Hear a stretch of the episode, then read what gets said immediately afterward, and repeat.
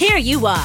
BPM's high, sweat dripping, body moving, tongue panting. You're working hard, real hard, and you're thirsty. You need vitamins, nutrients for peak performance and energy. And your plants do too. Aw, I mean, just look at the little guy. Water-soluble plant food from Miracle-Gro is full of essential nutrients. Just a little scoop into your watering can and boom, instant feeding and bigger, more beautiful plants. It's kind of like a sports drink for your plants. You may have to suffer from heat, but your plants do not. Good evening, everyone. We begin the readout tonight with a horror story. Today is Friday the 13th. Now, for most of us who are old enough to remember, that date conjures up memories of Jason Voorhees and his nightmare-inducing murderous rampages near Crystal Lake.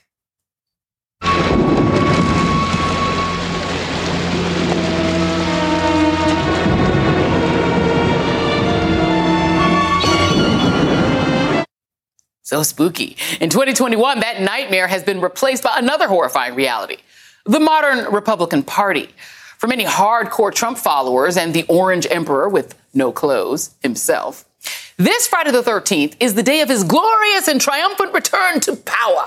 Yes, today is the day that the military, which secretly is in power, will hand over the White House to the bloated retiree over in Bedminster and remove the Biden hologram. Trump, like every sad narcissist, believes this lie. According to one report, he's taken to telling people that he would be reinstated as president. Now, how those people don't just laugh at his face is beyond me. But that probably explains why the hashtag Trump is a laughingstock trended all afternoon. The factually dubious and dangerous idea was cooked up in the rancid bowels of the QAnon interwebs and pushed by right-wing heretics led by the MyPillow guy. By the time the morning of August 13th, it'll be the talk of the world going, hurry up, let's get this election pulled down, let's right the right. On August 13th, Donald Trump is going to be reinstated as president. The alliance is going to overturn the cabal. Nearly 30% of the Republican Party actually believes this nonsense. Well, it's past 7 p.m., and Joe Biden is still the president, and he's not a hologram. Because there is no constitutional mechanism or legal tool to reinstate a man who was rejected by 81 million Americans and lost his reelection bid. Period. Now, some of this seems comical. The sheer stupidity of it all masks the truly disturbing underbelly of the Republican Party in this moment. Because today is just another example of how far the right-wing misinformation machine is willing to go to feed poison to their people. Poison that led to a deadly insurrection. Poison that led to the only American president in modern history, in any of our history, to actively try to overthrow a free and fair election. Poison that prompted the DHS to issue a terrorism threat alert that included a warning about domestic terrorists engaged in grievance-based violence. The bulletin also warned of violence stemming from conspiracy theories based on perceived election fraud and alleged reinstatement. Sound familiar? The same poison that's now fueling a two-pronged attack on Democratic voters in the form of voter suppression and racial gerrymandering. This kind of corrosive propaganda has become acceptable to Republicans, even Republicans who know better, because it helps subjugate democracy in their quest for power. Why do they allow all of this poison? Well, new census numbers this week gave us a clue. The United States is increasingly multiracial and urban, and the white population is shrinking.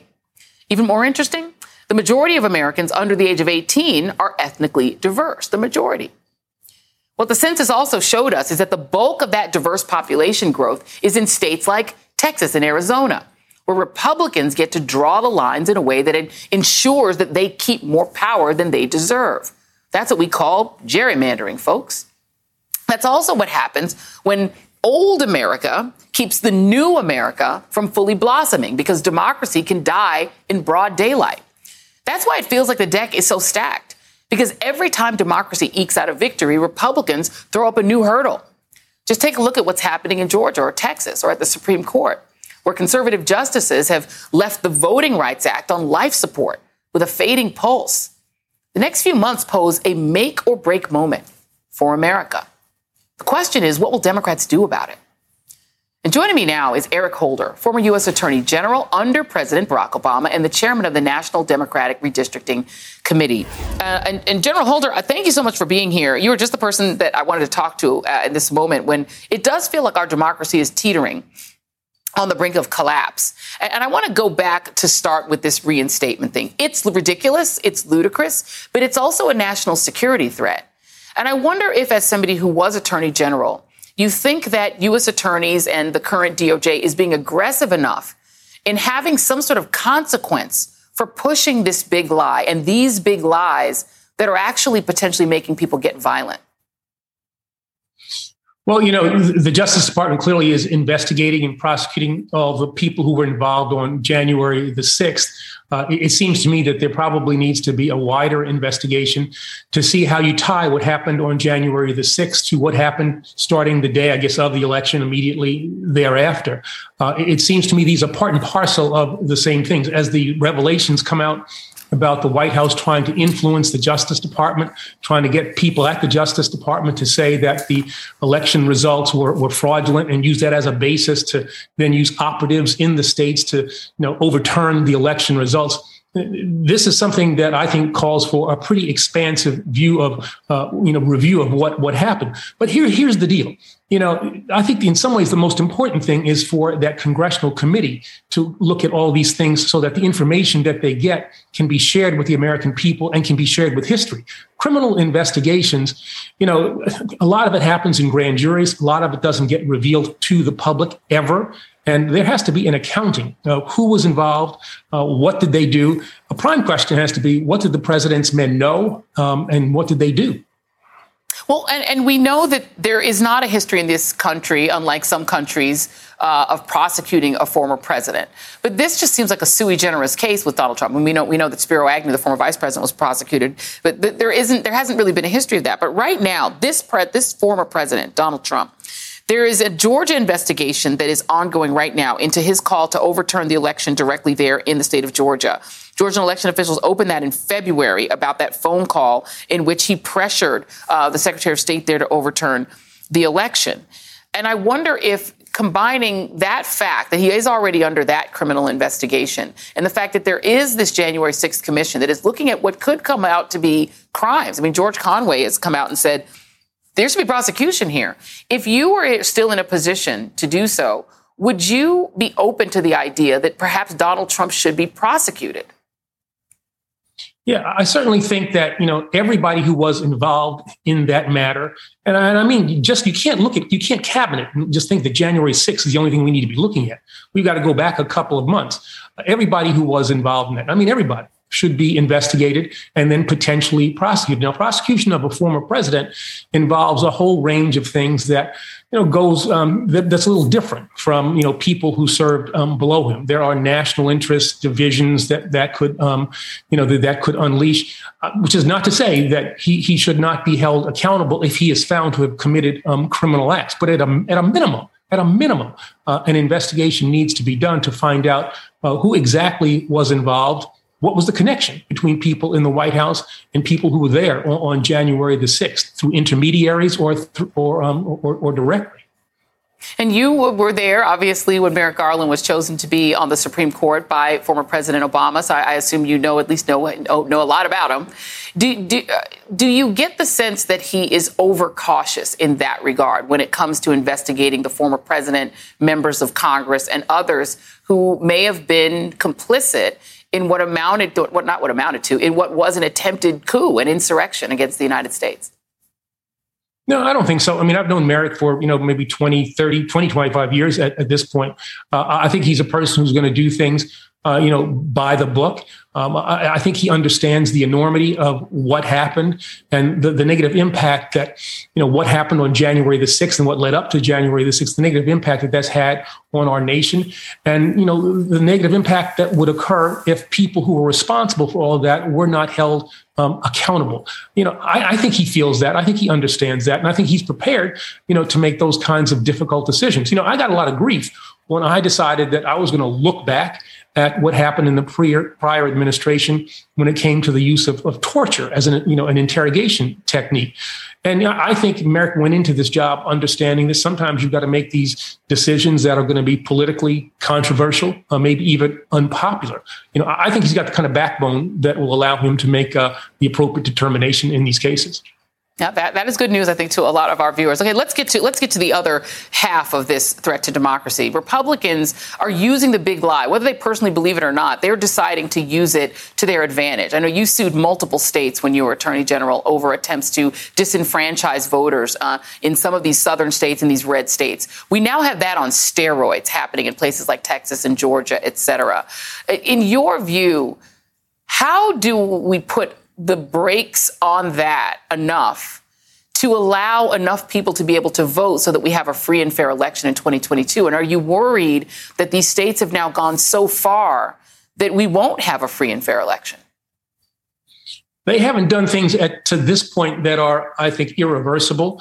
I am concerned, however, that if we don't pass the For the People Act and pass the John Lewis Voting Rights Advancement Act, that we can get to a point where they will put measures in place that will be irreversible and that could have a negative impact on our democracy. I mean, some of the things that they were at least considering, and I think that's still being considered in a variety of states, is this notion that you would somehow empower state legislatures to, in essence, overturn the will of the people, overturn a vote by the people in a presidential election.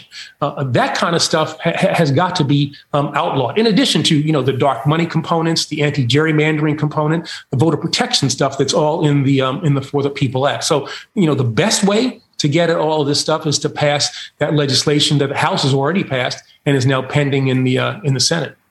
Let's also get to the other part of what they're doing. The gerrymandering that's coming. We know the census is out. We know it's saying the country is much more diverse.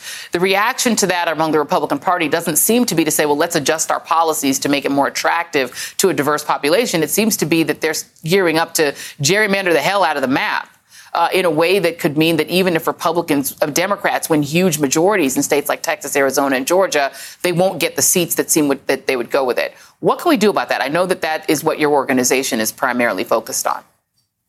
Well, certainly, again, you passed the For the People Act. That bans partisan gerrymandering. Racial gerrymandering is already outlawed under the Voting Rights Act of 1965, and that remains in effect. But we've really got to make sure that we are focused on this issue in a way that we have not before. We've been working at this since January of 2017. We have put people in place in the states who control the process, governors, secretaries of state in a variety of states. They'll be in a place to somehow act as a check against Republican legislatures. We sponsored and put in place these independent commissions that will draw the lines. But there's also an advocacy campaign that is a big part of what it is that we're doing to make sure that all of this stuff happens in a transparent way, that they don't go behind closed doors, just draw the maps, draw the lines, and then present maps that are in effect for the next 10 years. Given the census, we know that the population is now more urban, it is more diverse, it's more suburban, it is less rural, it is more young. All of these things tend to favor Democrats. Those extra seats that Texas was getting, those are seats that should be Democratic seats. Though they were fueled by a 50% increase in the Hispanic population, the overall population was increased by 90%. The overall increase in the population was fueled by 90% of that being from people of color. So, the drawing of lines there should reflect that. And you should have a greater Democratic representation from Texas as well as from other states. That, very quickly before I let you go, do you have any scoops for us on whether or not you think that any version of For the People actually will pass? Because it looks like the original For the People Act, which really should be called the John Lewis Act, because that's the one that his team wrote. Is any of that going to pass? And if so, how? I certainly hope so. I think, Leader Schumer has got ideas about the process that they've got to go through to try to convince some senators who at this point seem to be more concerned about the filibuster than about our democracy. So I'm cautiously optimistic that this can happen. Senator Schumer has said this is the first thing they're going to take up when they come back from their August recess. And I think we'll have a better sense then as to how successful he's going to be in getting this thing across the line. But that is a vital, vital piece of legislation. We've got to get the For the People Act passed. Well, thank you for saying that. I agree. And I think most of the people who are watching tonight agree as well. Attorney General Eric Holder, thank you very much. It's always great to talk to you. Thank you. Have a great weekend. All right. And coming up next on The Readout, the cynical COVID politics of Ron DeSantis and Greg Abbott.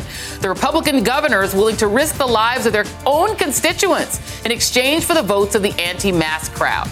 Plus, as Rand Paul serves up COVID misinformation, he has some questions to answer about his family's rush to profit from the pandemic.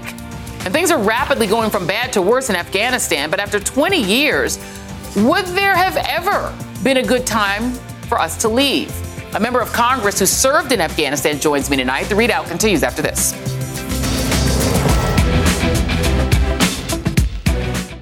Today and every day, Planned Parenthood is committed to ensuring that everyone has the information and resources they need to make their own decisions about their bodies, including abortion care. Lawmakers who oppose abortion are attacking Planned Parenthood, which means affordable, high-quality, basic health care for more than 2 million people is at stake.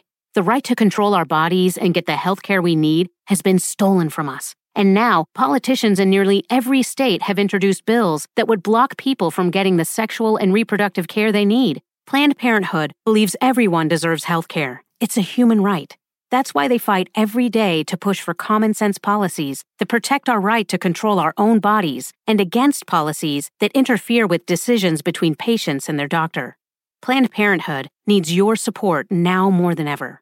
With supporters like you, we can reclaim our rights and protect and expand access to abortion care. Visit PlannedParenthood.org/future. That's PlannedParenthood.org/future. As COVID rages in their states, two Republican governors are prioritizing their own political ambitions over the lives of their own constituents. And the toll is evident. First, Florida's Ron DeSantis, who's standing by his ban on mask mandates while running the nation's most transparent 2024 presidential campaign. With the school year set to begin next week in Broward County, the second largest school district in the state, teachers returned to news that 3 educators died of COVID within 24 hours this week. The teachers union said all 3 were unvaccinated and that their deaths are a tragedy. But what if those educators had been in a classroom with kids too young to get vaccinated, and who, by governor's orders, could be in the classroom unmasked? That tragedy for these 3 families could have been extended to many, many more families, all because of Ron DeSantis. Broward County schools have already defied the anti-mask order, as have 2 other districts. And a judge heard a challenge to the mask mandate ban from parents in 6 counties today. Ron, the junior Don, conceded he doesn't even have the authority to follow through on his threat to withhold the salaries of educators who defy his ban. But his partner in carnage, Texas Republican Governor Greg Abbott, who, like DeSantis, is up for re-election next year, issued a threat of his own to Texas school districts rejecting his mask mandate ban. Meanwhile, as Governor Death Santis, as his detractors call him, soldiers on, the scope of the threat to Florida's most vulnerable only grows. School districts around Tampa are reporting hundreds of cases in students and teachers. And in Palm Beach County, more than 400 students are in quarantine days after starting classes. Amid that, more than 800 Florida doctors signed a letter to DeSantis demanding that he repeal his stupefyingly dangerous order. One of the doctors who signed that letter joins me now, Dr. Bernard Ashby, a Miami cardiologist, along with Olivia Troy, who resigned as a senior aide to the coronavirus task force in the Trump administration and is currently director of the Republican Accountability Project. And Dr. Ashby, it's always good to see you. I have to say, I take this one very personally. My 3 kids went to school in Broward County schools. If they were still young and we were still in Florida, that's where they would be going to school. And I would be afraid to send them, quite frankly. I'm not sure that I would. Talk to me about this letter that you all sent and about the impact of this ban on mask mandates in Florida. Joy, as always, it's a pleasure to be here, but I wish it was under better circumstances, considering our kids are now at risk from this pandemic. So basically, myself and some other physicians, or quite a few other physicians, as you can see, decided to basically speak from our reference point as frontline workers and as physicians, frankly, with our mandate of ethics, meaning that what we do is we protect the well-being of our patients. And it's not only within the context of the hospital or our clinics, but this goes for the community as well. And essentially what we were asking DeSantis to do was essentially do your job, meaning that your job as our governor, duly elected, is to protect the health, the wellness of our community. And he's derelict in his duties. And essentially what the point of the letter was communicating that message and hopefully hoping that he would have some semblance of humanity and do what's right for our children and our entire state. But he's not. I mean, his response to that is to sell these stupid anti-Fauci T-shirts. And now his new thing is to urge Floridians to use Regeneron antibody treatments, which are like $1,200 a pop.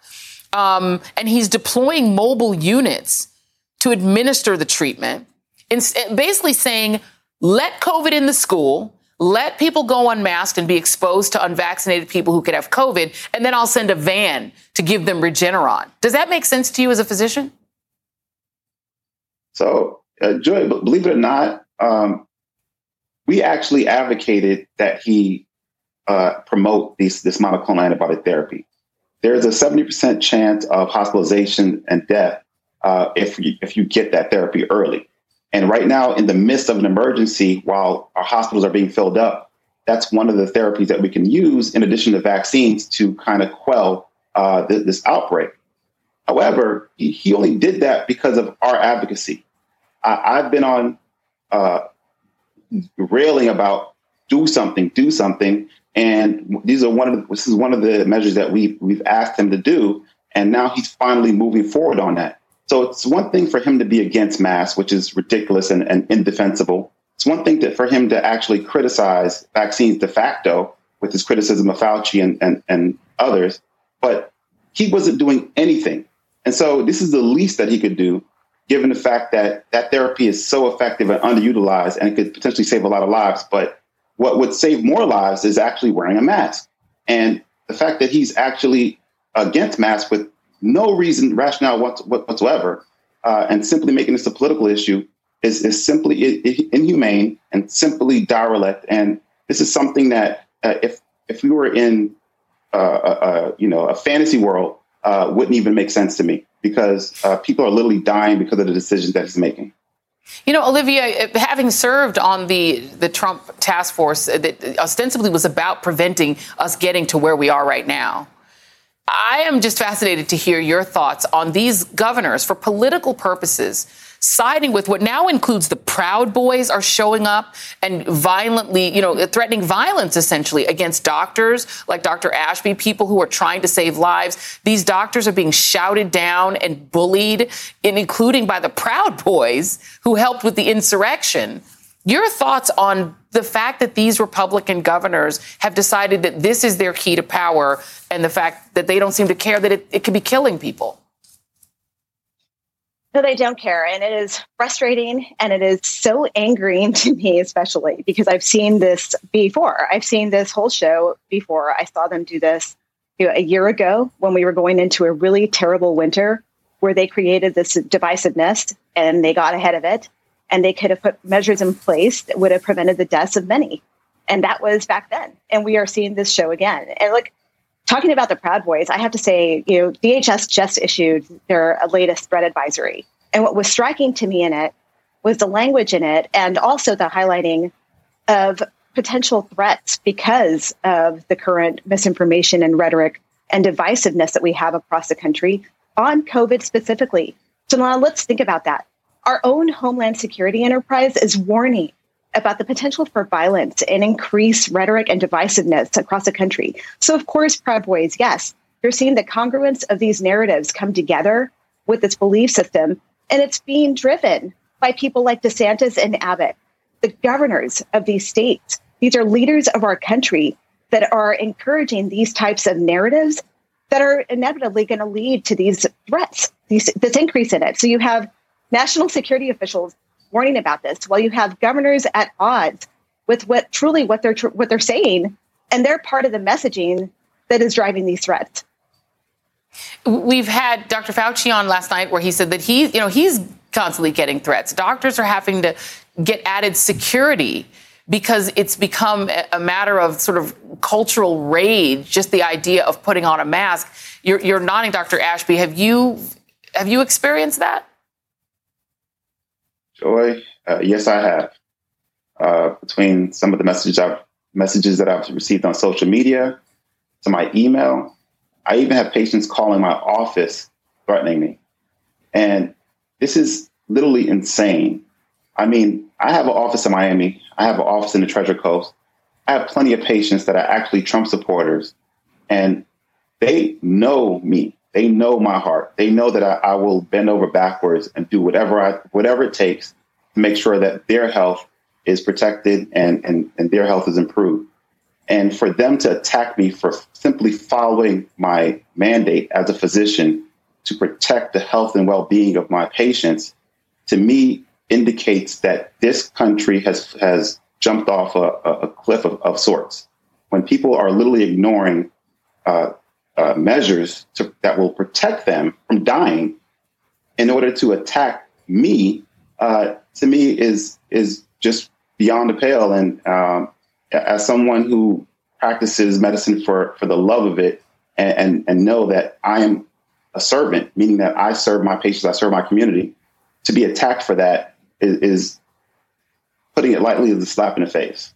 It's despicable. And I'm going to give you the last word on this, Olivia, because there's been a lot of debate whether or not if Donald Trump, who is not reinstated as president today, was to say something. In your view, as somebody who's been in this position inside the administration, would it even make a difference at this point?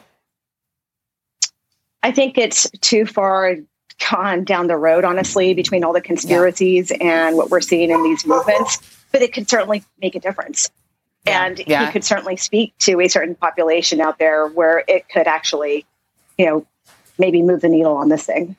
But he won't, because he's Donald Trump. Dr. Bernard Ashby, stay safe. Thank you for all that you do. Olivia Troy, thank you so much for your voice. All right, still ahead. The Taliban is advancing across Afghanistan faster than expected, and they're now in control of the country's second largest city. U.S. troops are deploying to secure the evacuation of Americans. So what comes next? We'll have a live report from Richard Engel. Stay with us. It's that time of the year. Your vacation is coming up. You can already hear the beach waves, feel the warm breeze, relax, and think about work. You really, really want it all to work out while you're away.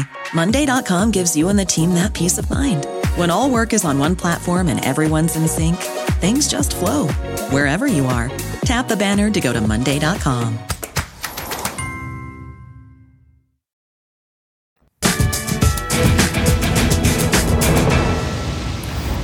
The situation in Afghanistan is deteriorating rapidly, with the Taliban capturing the country's second and third largest cities today, Kandahar and Herat. They've been grabbing territory at a stunning pace and are now in control of more than two-thirds of the country as the U.S. is withdrawing its troops from the region. The Pentagon spokesman John Kirby said today that Kabul isn't in imminent danger, emphasis on imminent. Officials think it could fall to the Taliban within weeks. The U.S. is sending troops to help secure the exit of their staff from the embassy in Kabul. The embassy is urging U.S. citizens to leave the country immediately. And the U.N. Secretary General said today that the country is spinning out of control. But before we get further into the situation today, it is important to remember how we got here. Afghanistan wasn't always a country at war. Kabul, the capital, was known as late as the disco era as the Paris of Central Asia, a cosmopolitan city where women went to school and wore miniskirts. But in 1978, the country's president was assassinated in a communist coup. In 1979, the Soviets invaded, occupying the country for more than a decade. The U.S. then backed guerrilla fighters, the Mujahideen, as part of the Cold War fight against communism. Some of those fighters went on to form the Taliban, which took over the country in 1996. And later allied with al-Qaeda and its son-of-a-builder extremist leader, Osama bin Laden. And shortly after 9/11, the U.S. invaded. And 20 years later, here we are. And I'm joined now by NBC News chief foreign correspondent Richard Engel. And Richard, I guess the most obvious question to ask you, we've been there 20 years. If it's so unstable that the Taliban has already taken over two-thirds of the country, what did we accomplish?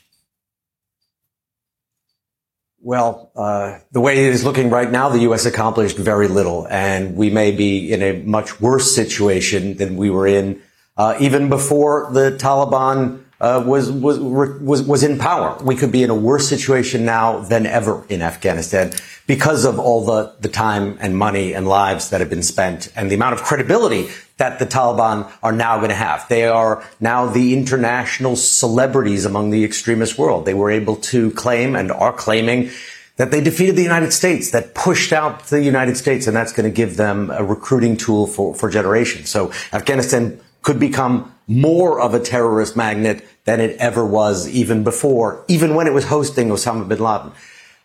That's the way things look right now. Over the last 20 years, it didn't have to be like this. There were bright moments. Afghanistan changed a great deal. I'm sorry, you were asking something. No. Go ahead. Finish your answer.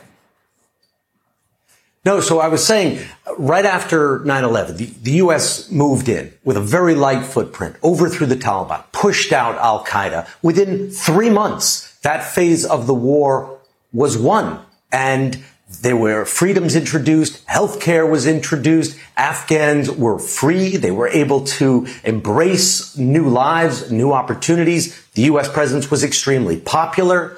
Then things went off the rail when the United States went to Iraq and overextended itself. And 90% of the U.S. military resources in the region were shifted to Iraq.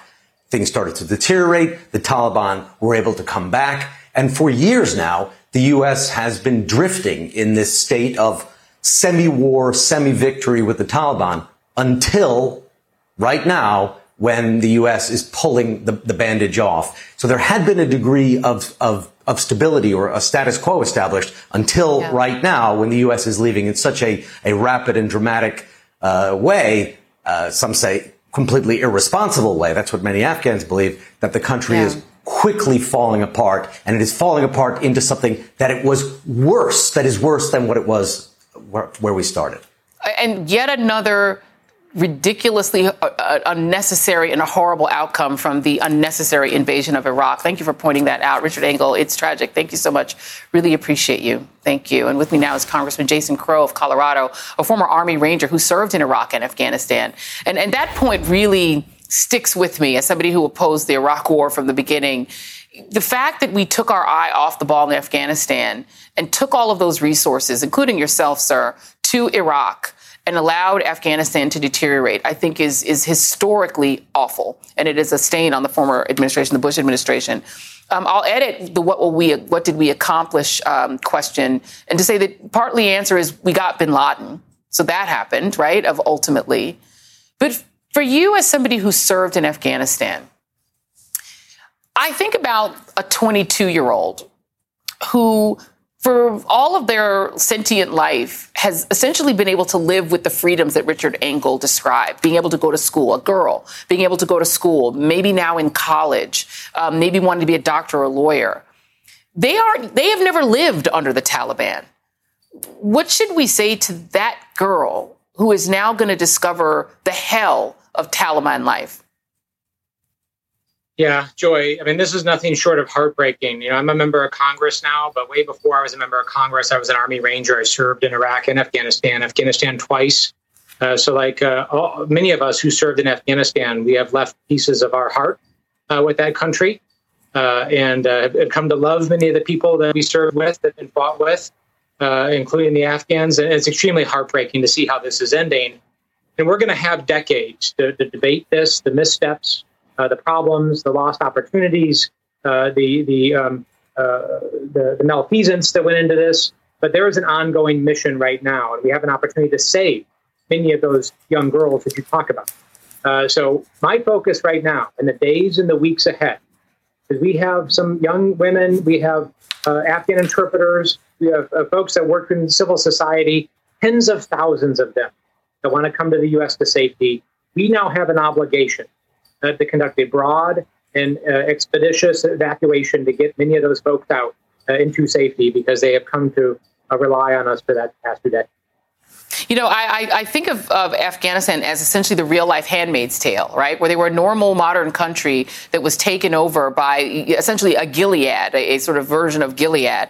And now they're sort of stuck in this mess. But the ending is not written by the Biden administration alone. I want to put up a couple tweets from Ivanka Trump, who was heralding her father making the deal that essentially the Biden administration is adopted and didn't change and didn't edit. So this was a Trump administration decision to get out.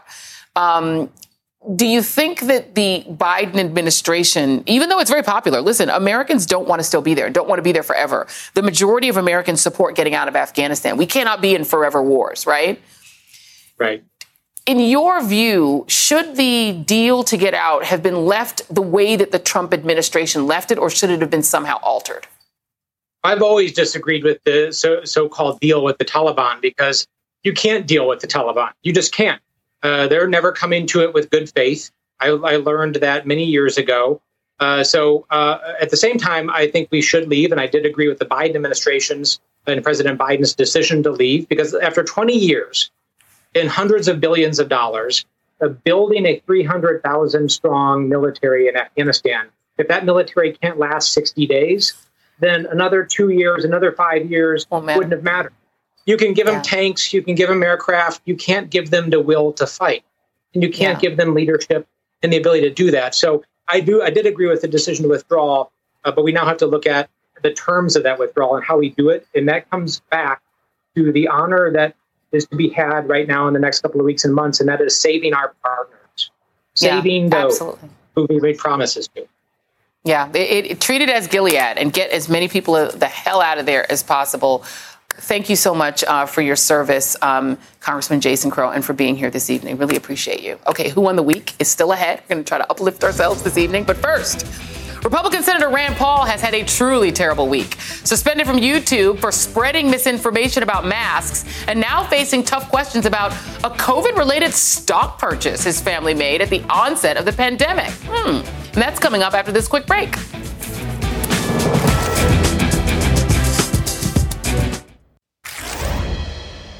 We're proud of being, try to be part of a cure. Now, the company we invest lost money, so we weren't exactly right on what the cure would be, but I don't understand where there would be a problem in investing for a cure, but losing money.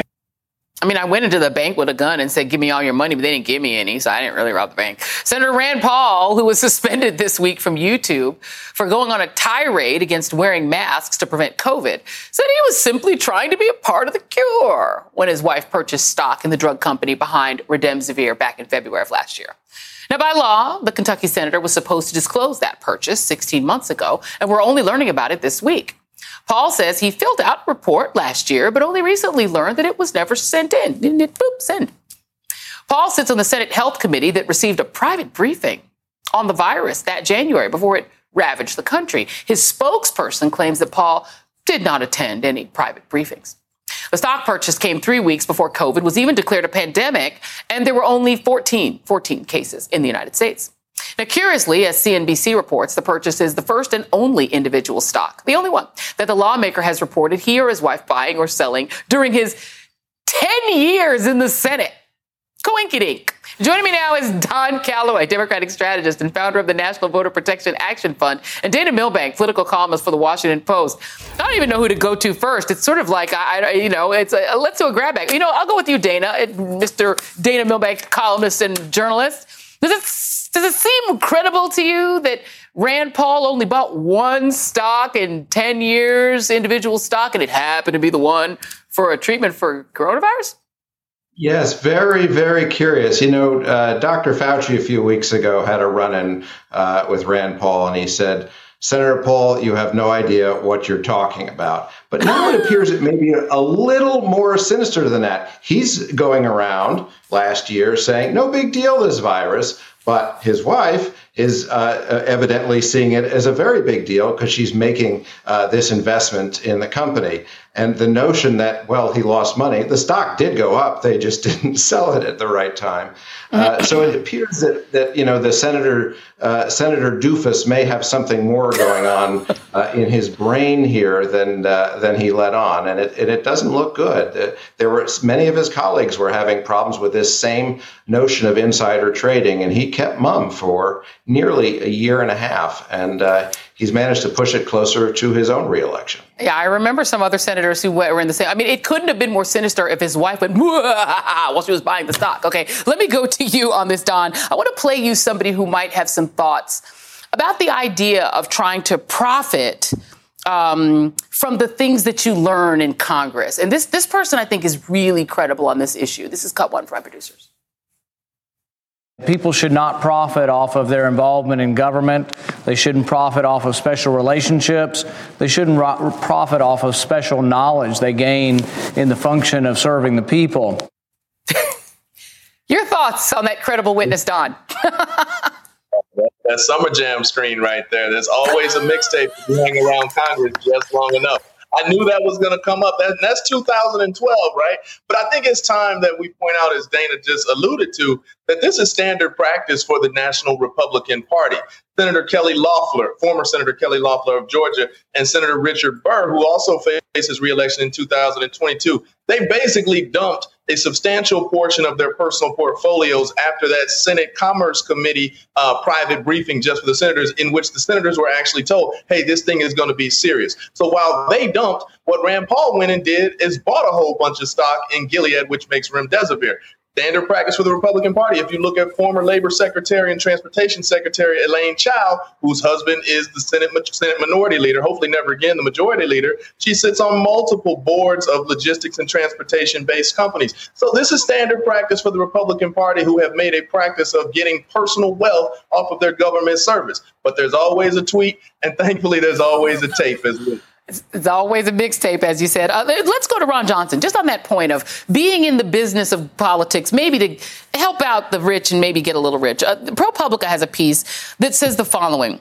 This is on Ron Johnson's push for extra tax breaks for mega donors in the Trump tax cuts. Confidential tax records reveal that Johnson's last-minute maneuver to push for these extra tax breaks benefited two families more than any others in the country, both with billions and both among the senator's biggest donors. The cut could deliver more than $500 million in tax savings to these two people over its 8-year life. Your thoughts, Dana, on Ron Johnson using his job to benefit his rich friends?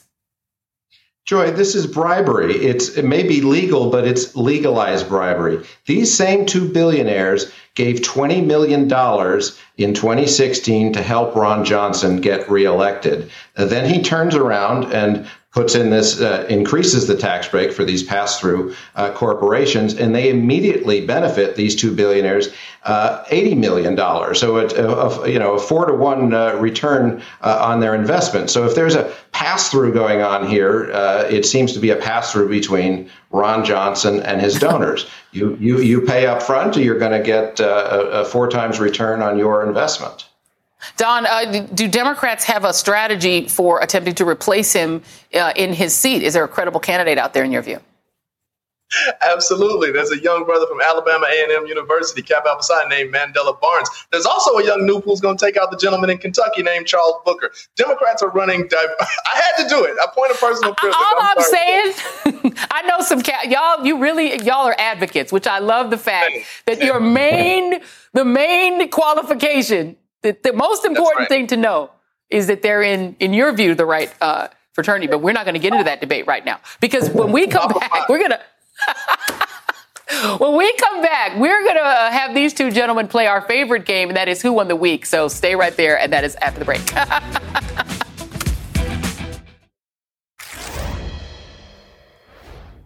It's Friday the 13th, but also it's just Friday, which means it's time to play.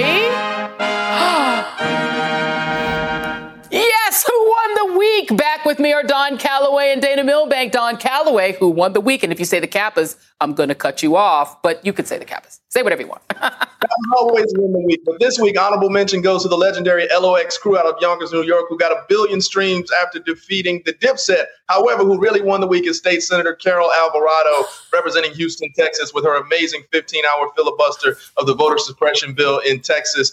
She did not win the war. That bill passed, but William Wallace didn't win the war, but he won the battle. He didn't win the battle, but he won the war in the long term. And Texas Democrats are doing the right thing by keeping the public's attention on this terrible voter suppression in their state. Yeah, I really do feel like Texas Democrats are showing us the way to fight. Like, this is the way that I wished all Democrats would fight like a Texas Democrat, because they are leaving it all on the table. They're doing everything they can to save our democracy. God bless the Texas Democrats. Dana Milbank, you got a tough one to follow. In your view, Dana Milbank, who won the week? Well, Joy, you recall a couple of weeks ago, Nancy Pelosi called Kevin McCarthy a moron because... he was not interested in dealing with the new mask requirements. Well, now it turns out McCarthy is intent on proving the accuracy of Pelosi's statement, because he and the Republican Party have made T-shirts for a fundraiser that just say in big letters, moron. And Nancy Pelosi wins this week for starting off this whole episode. And also her office's response was a GOP first, truth in advertising. I want every single one of them to buy one of those T-shirts and wear them every day. We should start a GoFundMe and make them all buy them, because we're like, no, wear that. That is like owning the libs. Seriously, that's how you own the libs. My pick for who won the week are all of the cities, companies, the unions, and the teachers' unions in Florida, everyone who's fighting back against the anti-maskers. San Francisco for saying you got to get vaxxed to come inside in all of our venues. United Airlines, I might switch to you from Delta because you did the right thing on requiring people to be vaxxed. Wesleyan College, Birmingham Southern, thank you all for fighting to end COVID. That, in the end, Downe Calloway, Dana Milbank, thank you. That's the end of the show.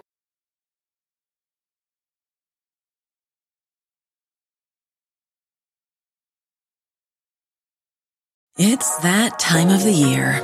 Your vacation is coming up. You can already hear the beach waves, feel the warm breeze, relax, and think about... work. You really, really want it all to work out while you're away. Monday.com gives you and the team that peace of mind. When all work is on one platform and everyone's in sync, things just flow.